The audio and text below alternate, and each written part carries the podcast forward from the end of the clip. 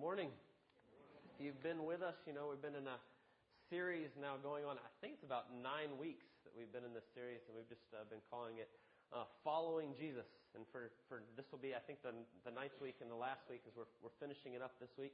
And what we've been saying each week is, is we've we've been looking at where Jesus goes and who he talks to and what that looks like and the, the teaching that's coming out of that and who he's spending time with. And each week we've been looking at those different things and then we've been saying following Jesus means and we look at different aspects of what it means to be following Christ. And last week we, we started uh, really to look at this idea of the Great Commission, what Chris just read for us. That's going to be our text this morning. If you want to follow along, it'll be Matthew chapter 28 and we'll really be looking at verses 18 through 20 this morning. But when we started last week, what I said is we, we looked at the different places where that passage, uh, the, the parallel passages, because Jesus says this a couple different places. We looked at those different ones, and we kind of stopped and almost took an aside last week, because as Jesus gives the Great Commission, and as we looked last week and we looked in, in Luke's Gospel, and then we look at the beginning of Acts, he tells them that you're going to go make disciples of all nations. He says, but wait.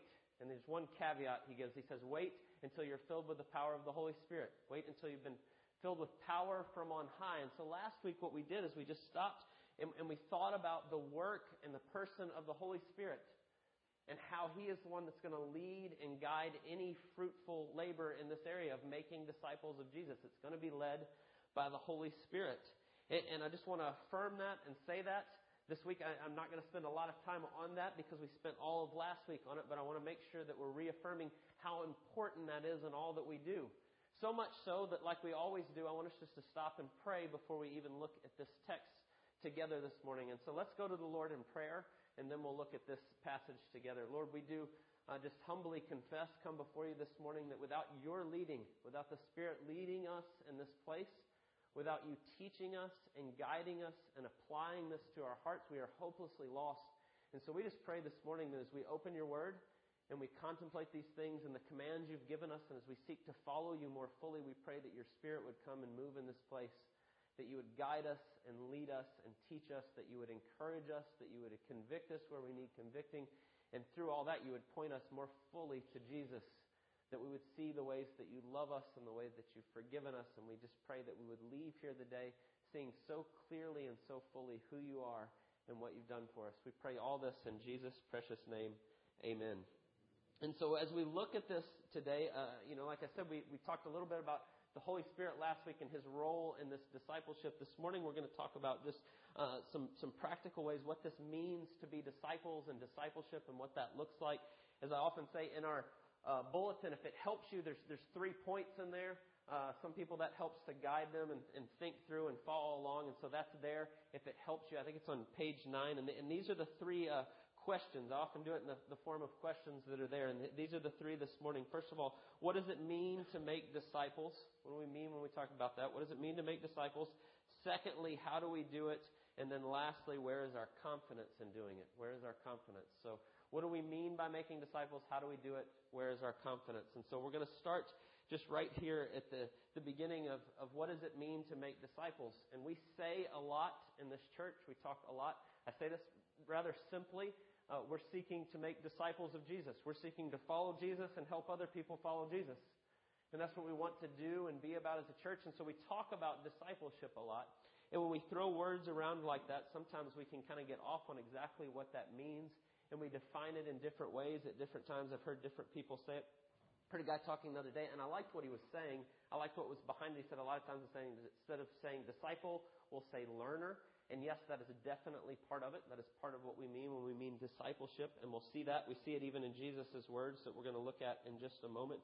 But I really want us to think about what the context was of Jesus walking with the disciples and what that looked like. We've been looking at all these snapshots of him doing that and I just want us to make sure we get the, the definition of really what we're talking about when we talk about discipleship first before we jump into all these things. But what we mean and what we see is that Jesus is, is living with these guys and walking with them and teaching them and showing them and they're, they're observing what he's doing and they're spending time together. But what they would do as disciples of their rabbi, their teacher, is they were seeking to come to complete obedience you know, that's a foreign idea to us a lot of times in our culture. We look at different teachers or different people we follow or different things we look at, and we go, yeah, they've got some good things and some good advice, and I'll sort through and decide what I'll take and what I won't and how I'll use it. That's foreign to this idea of Jesus walking with the disciples. They were with him and he's teaching them and he's showing them, and the idea is that they would become completely obedient to their teacher. And so when we talk about making disciples and discipleship, I just want to make sure that we have that in our mind from the get go. To follow Jesus and to become a disciple of Jesus is we're seeking to be completely obedient to him in all ways. He even says that right here in the Great Commission. Go teach them to observe all that I've commanded you. Or teach them to obey all that I've commanded you. And so we've got to make sure that we see that from the beginning when we talk about discipleship. It means complete obedience, complete allegiance to Jesus. And so I want us to look at that with that in mind. And, and what do we mean by making disciples? I think there's ways that we can get off on this, or, or there's ways that we can accentuate different parts of it. And a lot of times they're true, but we, we skew to one side or the other. We do that a lot. Uh, just with Scripture, we all do that. We pick the parts we like and we go, yes, that's good. I had a professor used to say, you've probably heard me say this before, we want to land in the center of the biblical tension. We want to be right in the middle of what it calls us to. And so as we think about discipleship, I want you to think about this picture of Jesus giving this great commission. And it tells us in verse 16 the 11 disciples went to the Galilee to the mountain to which Jesus had directed them. And so Jesus is there with his followers and tells us about the disciples being there. There's some debate on who else might have been there. Most likely it was more than just the 11. It probably was more than that. Uh, part of the reason I would say that is when you get to Acts chapter 1. So God, Jesus tells them, wait till you're clothed on high, and then we get to Acts chapter 1. Next part of the Bible chronologically, just a few days later, and it says there's 120 in the upper room waiting, waiting on the Holy Spirit, doing what Jesus told them. And so we don't know exactly how many, but it's a safe bet to say there's probably some overlap between that 120 and who is here. And, and the point I'm making and the point I want you to get to of who Jesus is talking to, Jesus here is talking to believers. He's talking to the church, really, the ones that have seen the risen Christ, that are seeking to follow him, and they, they, he's given directions on where to meet him, and they go and they show up. And the first thing he tells them, look at what he says there. All authority in heaven and earth has been given to me. Go therefore and make disciples of all nations, baptizing them in the name of the Father and the Son and the Holy Spirit. And I want you to think about who he's talking to and what he just told them. And the first thing when we ask, what do we mean about discipleship or making disciples? The first thing I want you to see is that Jesus is talking to believers, telling them to go to unbelievers to preach the gospel oftentimes, and maybe not you, me, growing up in the church, I always heard discipleship, discipling, becoming obedient to Jesus, and I thought of Christians who are already Christians seeking to become more Christian. That's the way I always thought of it. Maybe you didn't, but that's the way I did. That's what I thought discipleship was. A Christian trying to become more and more following Jesus. But when you read here, the first thing he says, to the people that are believers, go make disciples of all nations, baptizing them in the name of the Father and the Son and the Holy Spirit. And so the first thing he tells them is you're going to go make disciples and then you're going to baptize them. I want you to think for a second what baptism means. It's not a sermon on baptism, but it's here, so we're going to talk about it for just a second. Think about what it means. Baptism is really the entrance into the church. Right? Baptism is an outward sign of what's inwardly happened in my life. I want to make a profession that I'm now following Jesus. So if Jesus says to believers, go make disciples and then baptizing them, the connotation here is he's sending them out to people who are not believers. Go spread the gospel and tell them, and then when the Spirit convicts them and they see who I am, you baptize them. Which, by the way, just again as an aside, if you're a Christian and you want to be obedient to Christ and you're following Him, whether you've become a Christian 20, 30, 50 years ago or last week, or God's working on your heart right now, to be obedient to Jesus means to be baptized. Now, I want to be careful how I say that. Baptism is not a matter of salvation. Right? You don't get saved by being baptized. Being baptized is an outward sign of what God's already done in your heart. Baptism is standing up and saying, I want to be counted with Jesus. There's a beautiful picture in Romans 6 about dying to sin and being raised in newness of life and walking in a new way following Christ. That's what baptism is. And so, just as an aside, this morning as I say that, if you haven't been baptized and you consider yourself a Christian, be baptized.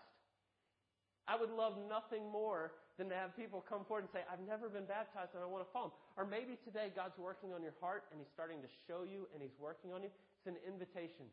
As you see your need and you see the grace that God extends through Christ and what He's done for you and that He saved you by no doing of your own, the next step is then to go be baptized. I am now dead to the way I was before. I am now walking in the grace of Jesus and I want to walk that out and follow Him. And so I'm just going to say that if you fall into that category, come talk to me or Chris or one of your elders. We'll do it next week.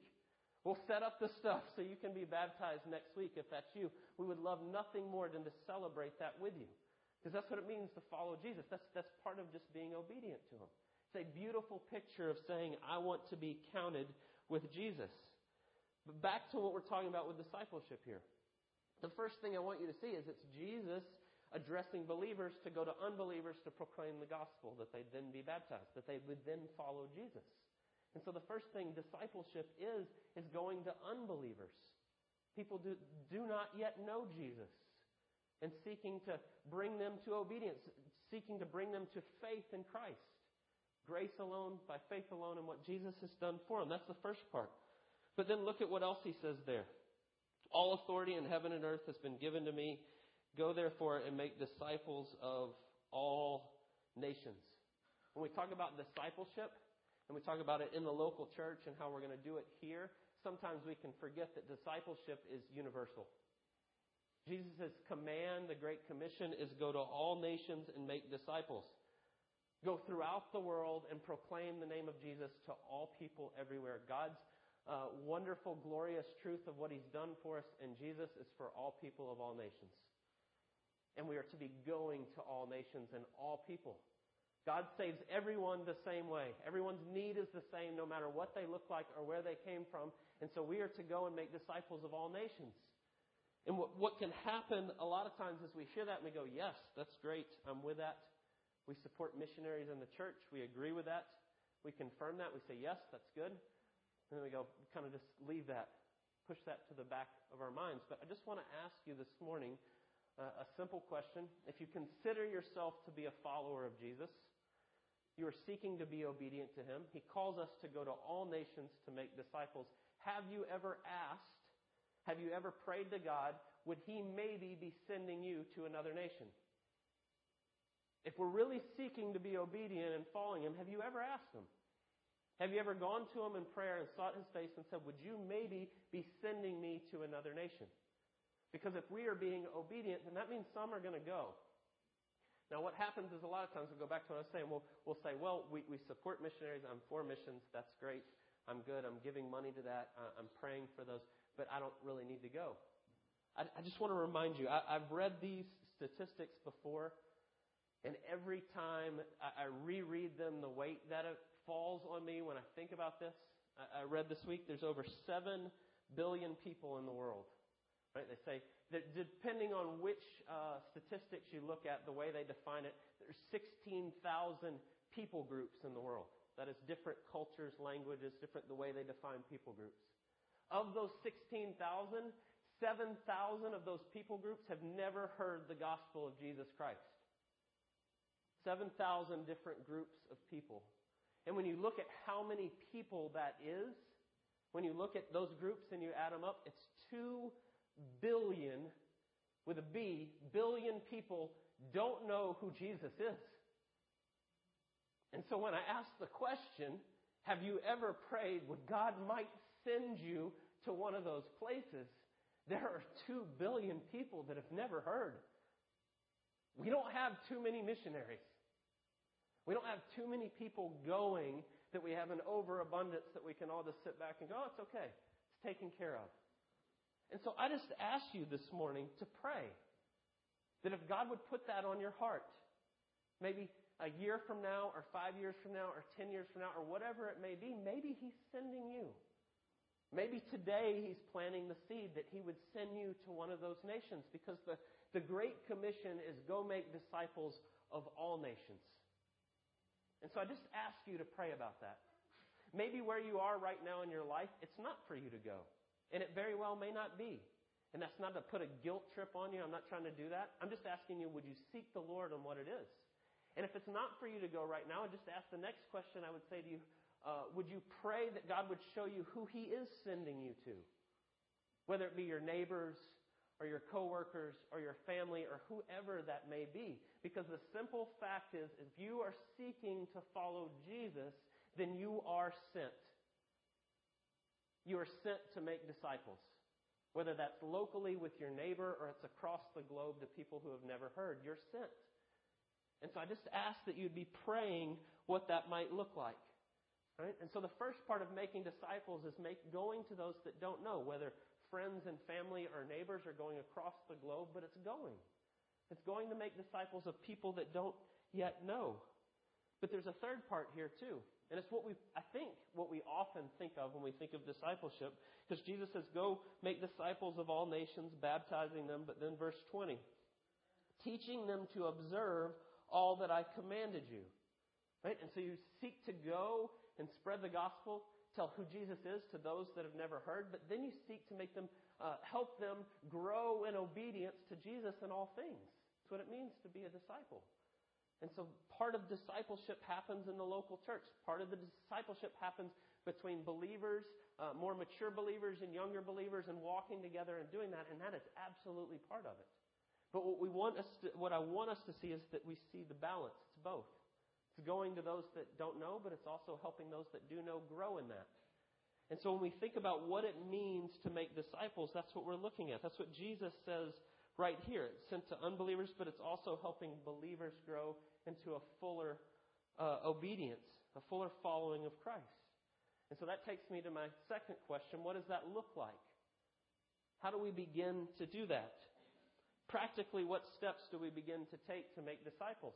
Now, I'm going to say this again, even though we did it last week. Make sure I say this first and foremost. It is always, always, always going to be in the power of the Holy Spirit. Always. It's always going to be the leading and guiding of the Spirit and teaching us and convicting us and showing us and working. And so when we talk about how do we do it, it's going to be on our faces before God, seeking who He would help, who He would send us to, how that would work, how we would interact, what that would look like, always in His leading, always. And I say that very quickly because we spent all of last week on that very thing, but I want to make sure I say that again. But practically, what steps do we take to begin to make disciples of Jesus? You know, I was listening to a speaker that I like a lot recently. I was listening to it in the car from a, a talk he'd given in Canada. And he was talking about, uh, he, he likes to ask the question, who are you sent to? Who has God sent you to? What is your mission field? Where does God have you? What would that look like? And he asked that question. And then he paused. This guy's from Australia, and he was talking to a Canadian audience. He said, Who are you sent to? And then he said, No, when I say that, he said, I'm speaking to a North American audience, Canadians. He said, This is especially true to Americans. When I say, Who are you sent to? He said, You're so culturally conditioned that you immediately think, Who am I sent to on my own? Who is God sending me to to go to, right? That it's me, and what am I going to do, and how am I going to do this, and what will this look like for me? And, and he brings that out and he, and he asks that question, and what he says is that because of our society, he wasn't putting down America, he was just make it, stating a fact about Western culture. We are so conditioned that when that question is asked, we immediately think of me and me alone. We are the most individualistic society in the history of the world. And so when we hear a question like that, we can't even think of it another way most of the time. The same is true for verse 20. Look at what Jesus says teaching them, you go make disciples, teaching them to observe all that I've commanded you, and behold, I am with you always to the end of the age. Right? God is with you. He is with me, me and God, right? That is true. I want to affirm that. When you put your faith in Christ, you are made righteous with God through what Christ has done for you. You are seated with Him in the heavenlies. You get the Holy Spirit in you, and He never leaves you, and He never forsakes you, and He's with you. He is with you. And you leave here today and He's still with you. You didn't have to come to this place to meet God. But when you read the context of what Jesus says here and who He's talking to, He's talking to the disciples about going to make disciples. And He says, I want you to go and make disciples. He says, I want you, plural, you all to go make disciples, and I am with you all, plural, to the end of the age. We read it, it's just me and God. What Jesus said was, I am sending you out together to make disciples. And I am with you together in making disciples. Now, that doesn't lessen the fact that He's with you all the time, but you see the context here. We like to take that verse and pull it out of context and make it all about me and God. And that's not what He's calling us to. We, we, we just watched, if you were in uh, Sunday school this morning, right? God, the Holy Spirit moving. Chris was working on that. I'm working on this sermon. We kind of talked a little bit about what they are. They go perfectly together, right? Like we said last week, let's name the things where the Holy Spirit are moving. That's the Holy Spirit. He's bringing those things together and showing us. And the picture that we see, and as we were talking about this morning, and what we see is, is what happens is we want to make it about just me and God. I'm going to make disciples. I'm going out. I'm doing this. Right? And I was looking up statistics this week. Was reading things about the way that we see the local body of Christ together. And it was horrifying made me sad as I read it. And what it said was the first stat I read said 80% of Christians, evangelical Protestant Christians that believe the Bible, 80% believe that they don't need any uh, help from their local body to grow into a mature believer. It's just me and God. I don't need help from anybody else. And I read that and thought, is that right? Can that be true? 80%? all the things that Scripture says over and over, and 80% go, I don't need anybody else, it's just me and God. Or then I read uh, Evangelical Protestant Christian group. 50%, 50% half are involved in a local body uh, less than two times each month, whether in worship service, Bible study, whatever else, less than two times a month. 30% are involved less than three times a year. And I read those stats and I started thinking about that picture. And, and, here's those stats on one side, and then I have ringing in my head Jesus saying, This is my commandment that you love one another the ways that I've loved you. Or Jesus saying, They will know you're my disciples by the way that you love one another. How does that work? If 80% of Christians believe I don't need anyone else, and then Jesus is over here saying, uh, they're going to know you by the way that you love one another. Those don't go together. They don't work when we start to look at that. You know, you look at the picture, even what he says here, Lo, I am with you all to the end of the age. Jesus is pointing us to this community of going out together and loving one another and doing it that way so that people see it. Discipleship looks like this. It looks like the body of Christ working together. Right? That's the video we watched this morning. Right? It's a community project as we begin to help one another in growing. Right? It's not come uh, for an hour once a month and say hi to people and eat lunch with them and then I'll see you next month. The Bible doesn't know anything like that. It's so foreign to everything that Scripture teaches. Right? We, we went through 1 Corinthians earlier in the year, and you may remember this. 1 Corinthians 12 talks about spiritual gifts and the way God has gifted every single believer with different gifts. And then Paul says, and he's done that, he's given you those gifts for the common good. Do you remember when we talked about that? Maybe you were here for that. And what, what we were saying and what we saw in that is God gifts you so that you can build up other people. It's not about just you and God, it's about you and the body together. Right? Paul uses all those analogies. The arm can't say to the eye, I don't need you, and the eye, right? All those pictures. We need one another, and that's the picture all the way through. Or listen to what Paul says in Ephesians 5. I urge you to walk in a manner worthy of the calling to which you've been called, with all humility and gentleness, with patience, with patience, bearing one another in love, eager to maintain the unity of the Spirit and the bond of peace. There is one body and one Spirit. He calls us to do this together. That's what we see all the way through Scripture. Hebrews chapter 10 Do not neglect to meet together as the habit of some, but encourage one another. And all the more as you see the day approaching, or what we looked at in Hebrews chapter 3 this morning. Exhort one another daily. Over and over and over in Scripture. Go make disciples and go do this together. And you see that over and over. And the sad truth is for so much, so many of us, we get so busy and we have so much going on and so many things and so many cares of this world that gets pushed off to the side. I don't have time for that. I don't have time to be with the body. And Scripture tells us over and over that we are to be with the body. I'm going to quote what Paul Tripp said this morning. Again, God bringing those things together so perfectly. I wrote down exactly what he said this morning. We are called to be called to humbly and willingly live an intentionally intrusive, Christ-centered, grace-driven, redemptive community. The Jesus and me religion of Western culture is a delusion. It does not exist in the New Testament. That's pretty hard to hear. I'm convicted when I hear that. How many times I can go, oh, I'm good. I had my quiet time. I did this. Uh, it's easy to fall into that. But what Scripture calls us to is something very different.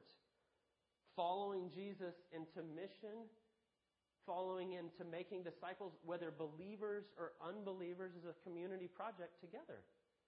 Right? A lot of times we think of it as it's community and Christians helping other Christians, but when it comes to going to people, you're on your own. But it's not that either. Right? Because he says they'll know you're my disciples by the way you love each other. If you're going alone all the time, how do they know how you love other believers? They don't. They can't. And so the picture is whether it's going to unbelievers or it's going to believers or how, it's doing it together.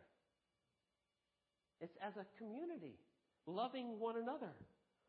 And so I can say that to you and we can, we can put the statistics there and maybe you fall into some of those or maybe you get convicted when you hear some of that. I don't know where you are or, or where that, that falls on you. That's not my uh, intention at all. It's not to make you feel guilty. It's not to beat you up with it. But what it is, is, is what I see so clearly in Scripture. I wouldn't be loving if I didn't call you to what Jesus says. Right? If we really believe the God of the universe made all things and He knows how it fits together, and He knows how things work together, and He says it works like this, and we didn't say that, that wouldn't be loving. And so instead of you feeling beat up or, oh, I don't do that well, or I'm not doing, I just, I want to offer concrete, helpful how we can do that together. We have been praying a lot and talking a lot about community in our body. How do we do this? How do we do this better?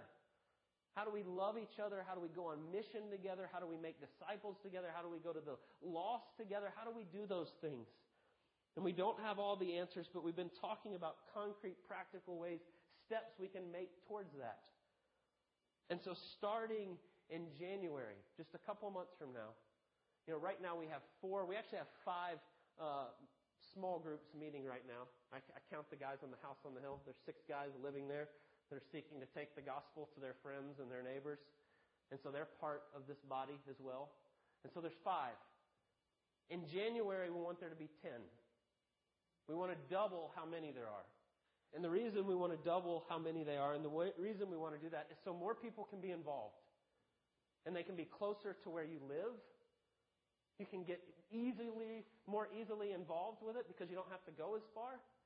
So you can go on mission together because you're living right there together. We want to be able to do these things together. And so part of how we're going to do that is we're going to have uh, more. There's not going to be just a few and just on certain days. We're going to try to have them on more days. And we want to see everyone involved in those. If we're taking seriously wanting to be obedient to Jesus and follow him and making disciples, we want to do this together. And we want to see it more and more clearly together. We want to live it out in these ways. And so what we're going to do, you know, we've been talk, we talk about small groups or community groups or whatever you're accustomed to, depending on where you grew up or where you went to church or what that looks like. You may call those different things. Starting in January, actually, I think we've already started saying this, but starting in January, we're going to call them missional community groups. And the reason we're going to call them missional community groups, and you can go, what does that matter? It, it matters because of this. When we talk about discipleship and we talk about community and what we're trying to do, we are going to people that are not yet believers and we are encouraging people that are already believers. And so there has to be the missional part and there has to be the community part and it has to be both. Because if it's not, we're not doing what He's called us to. It's as simple as that. And so we want to do both together. Uh, another way to say it, we've been saying this a lot. We, we had dinners recently where we said we want to grow and go. Right? We want to be growing in the grace of Jesus and understanding who we are in Christ together and helping each other to do that, but we want to be going. Missional community. Community growing together, but also going. We want to do both. And we want to see both of those in balance. Another way you can say it is, is up our relationship to God, in our relationship to each other, and out our relationship to our world. Yet, maybe another way to say that is we want to preach the gospel to ourselves and the world by word, deed, and community. If you've never heard that before, that's the mission statement of this church. We want to preach the gospel to ourselves till it is overflowing, that we go out and we preach it to everyone, and we do it by word, proclamation, deed, the way we live, and community, the way we love one another. And we can't do that alone. Nor should we, because that's not what we're called to. And so, as we think about that, I want just lastly to encourage you with what is our confidence in doing that. Right? I don't want to undertake anything that I know is going to fail. I don't know if that strikes you at all. It does to me. Like, I'm not going to sign up to run a marathon tomorrow. That would be a miserable failure about four miles in.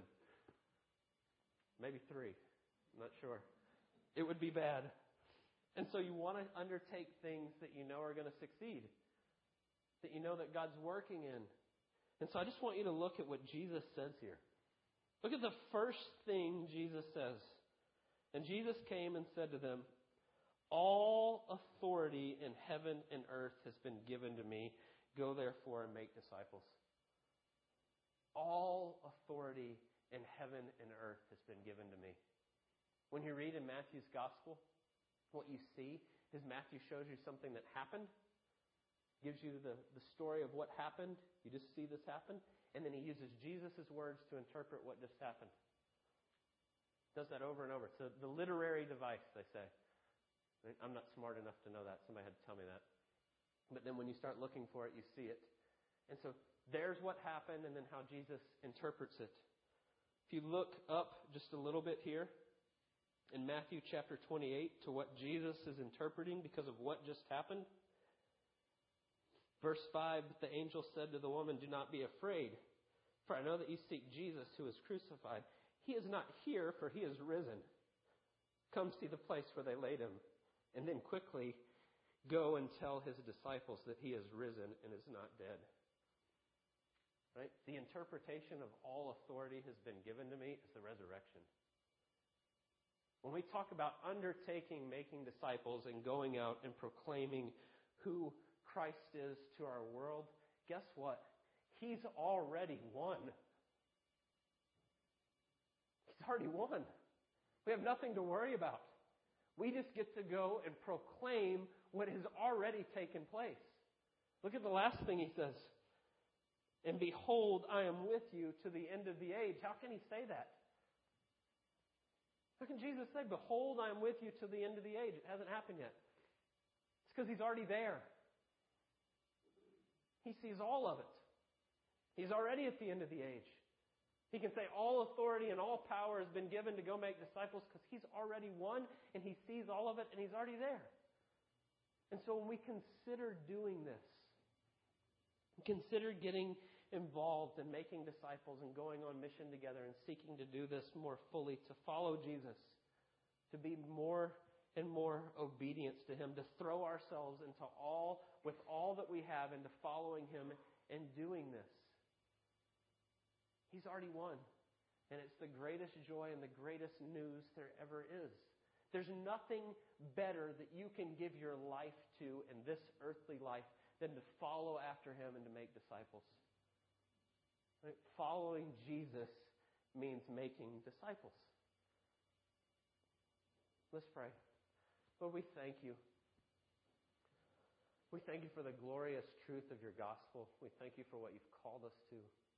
I thank you that you've placed each one here, that you've brought us together as a body of believers, knowing that we desperately need one another, that we desperately need you. We desperately need your grace each and every day. We need to be reminded by one another. I pray that you would do a work in this place, that your spirit would move mightily, uh, even today, that you would point us so clearly to our need for you, but you would also just energize us, excite us, work within us about being on mission for the glory of your name. Pray that we would give our lives to that.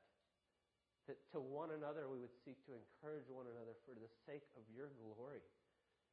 We pray that you'd be well pleased. We pray that you would lead us and you would guide us, that we'd do it in the ways that you've called us to. We'd be ever mindful of your Spirit's leading and follow you wherever that may be. We pray all these things in Jesus' precious name. Amen.